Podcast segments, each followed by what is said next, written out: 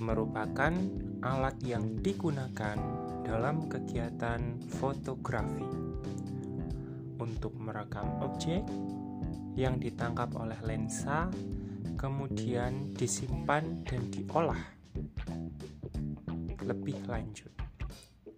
Kini, kamera telah disematkan pada ponsel dan pertarungan teknologi di antara vendor ponsel satu dekade terakhir telah membawa tren baru bagi dunia di mana ponsel memiliki kamera yang sangat memadai. Seperti lensa ultrawide, lensa super zoom, lensa portrait, dan lensa wide angle di mana dapat mencukupi semua kebutuhan mendasar.